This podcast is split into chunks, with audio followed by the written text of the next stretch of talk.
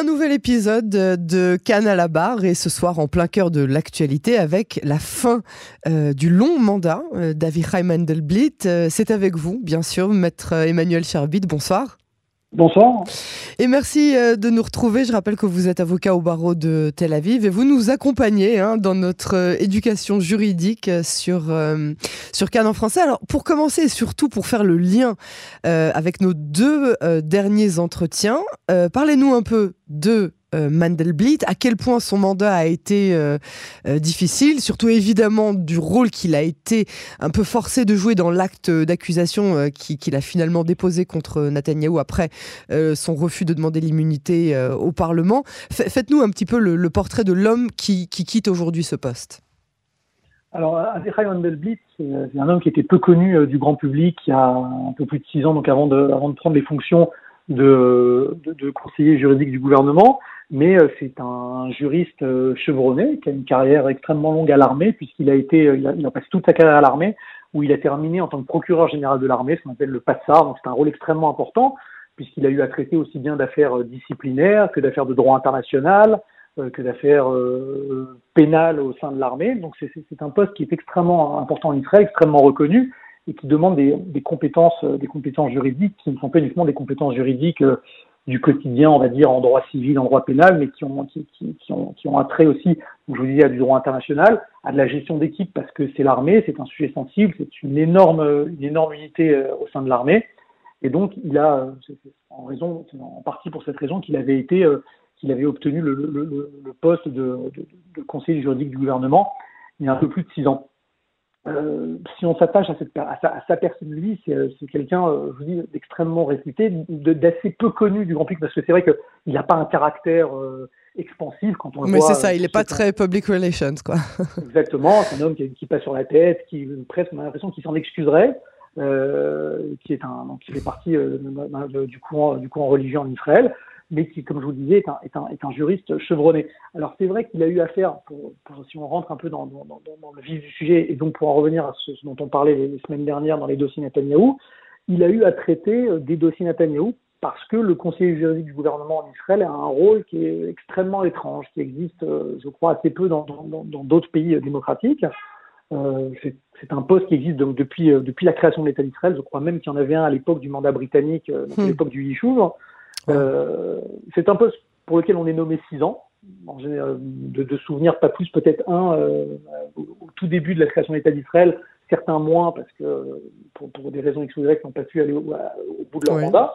Euh, mais c'est vrai que les, les, le, la compétence du, du, conseil juridique du gouvernement est tellement large que ça pose certains problèmes qu'on qu évoquera peut-être par la suite, puisque c'est vrai que ces, ces, euh, ces missions tournent autour de, de, de, cinq grands piliers, on va dire puisqu'il est le procureur général de l'État. C'est lui qui représente l'État au tribunal.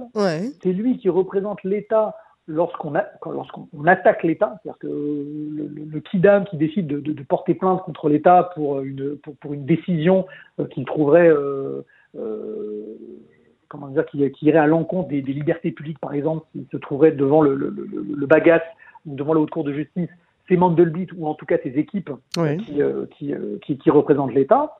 Il a aussi une, une, une, comment dire, une, compétence de conseil juridique proprement dit, puisque c'est lui qui est là pour conseiller le gouvernement au quotidien. Il participe également à la rédaction des, des, des, textes de loi qui sont proposés par le gouvernement ou en tout cas parfois par la majorité, et il représente en fait, c'est lui qui représente l'intérêt général euh, l'intérêt général et l'intérêt euh, général du droit et des libertés fondamentales et des libertés publiques en Israël. Donc c'est un, une compétence extrêmement large pour un homme.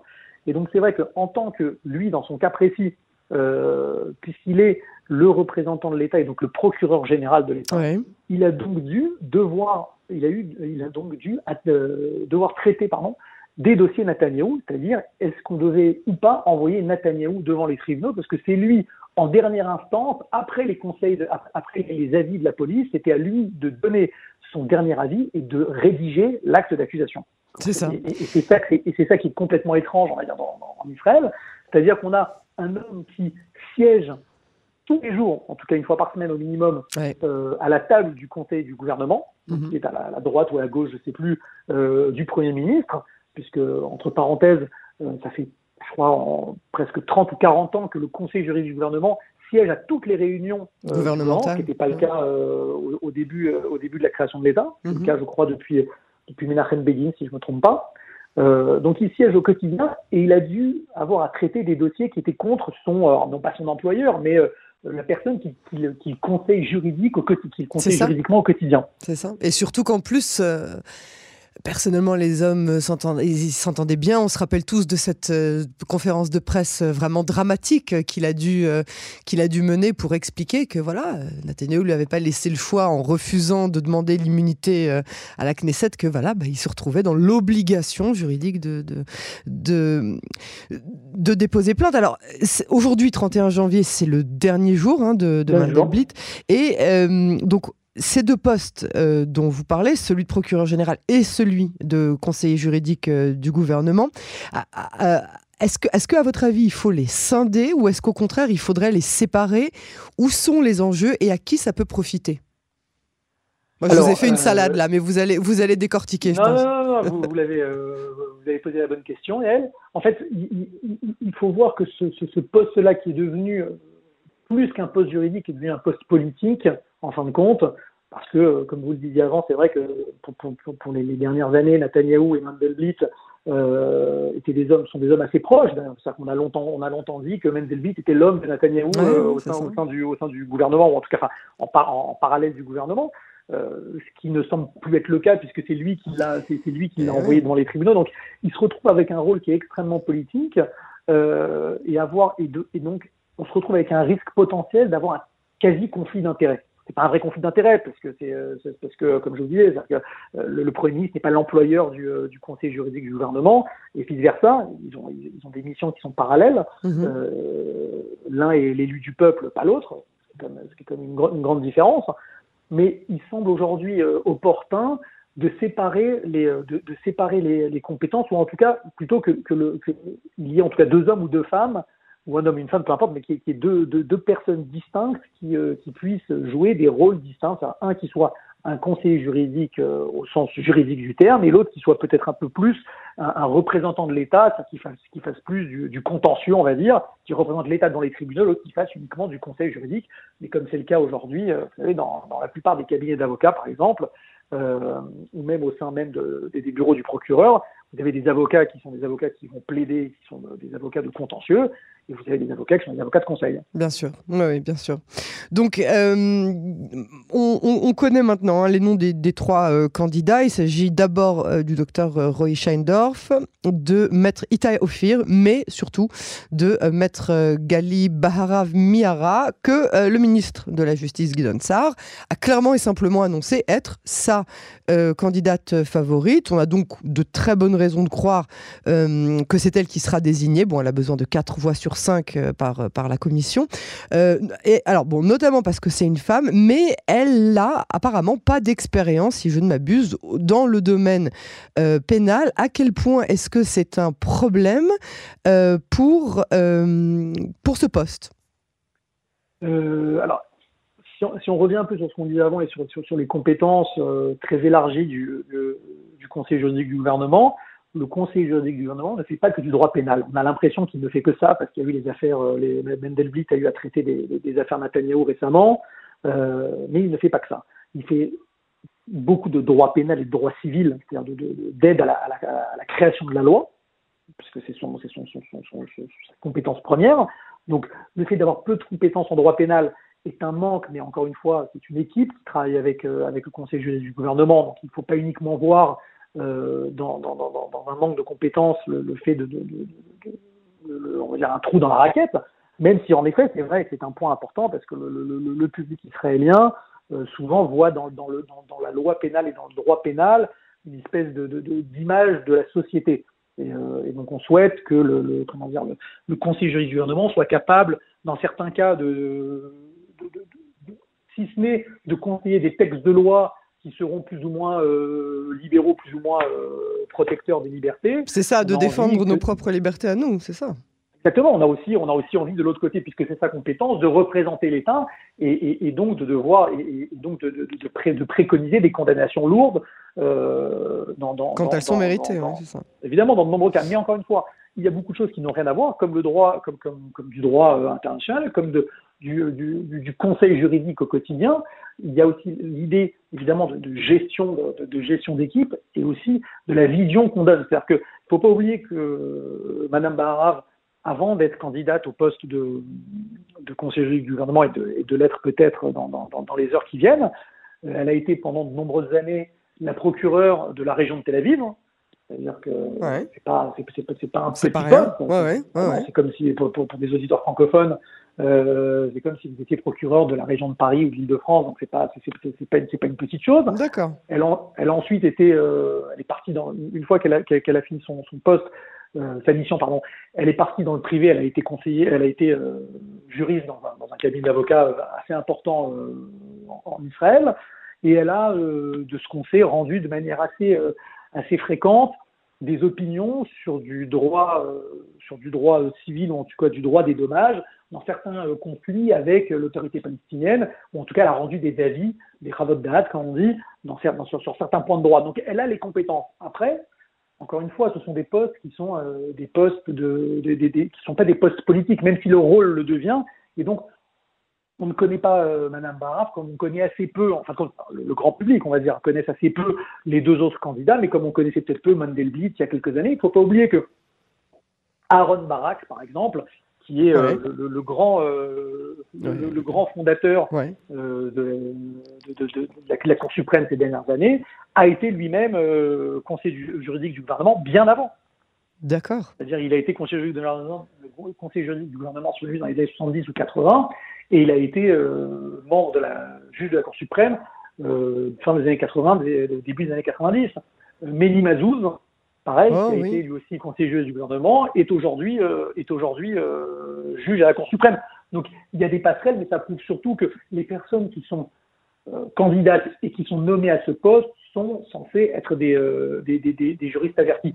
Après, la question de oui, ça, on n'a aucun doute, c'est des gens d'excellence. Ça, ça. Oui, c'est ça. Oui, Alors non, voilà. voilà. Mais, mais, mais c'est vrai que la question de est-ce que c'est une femme. Euh, bah, Guy Dunsar l'a, l'a pas caché. Il a dit ce serait très bien qu'on ait pour la première fois dans l'histoire de l'État d'Israël une femme euh, à, la, euh, à ce poste de, de, de, conseiller juridique du gouvernement.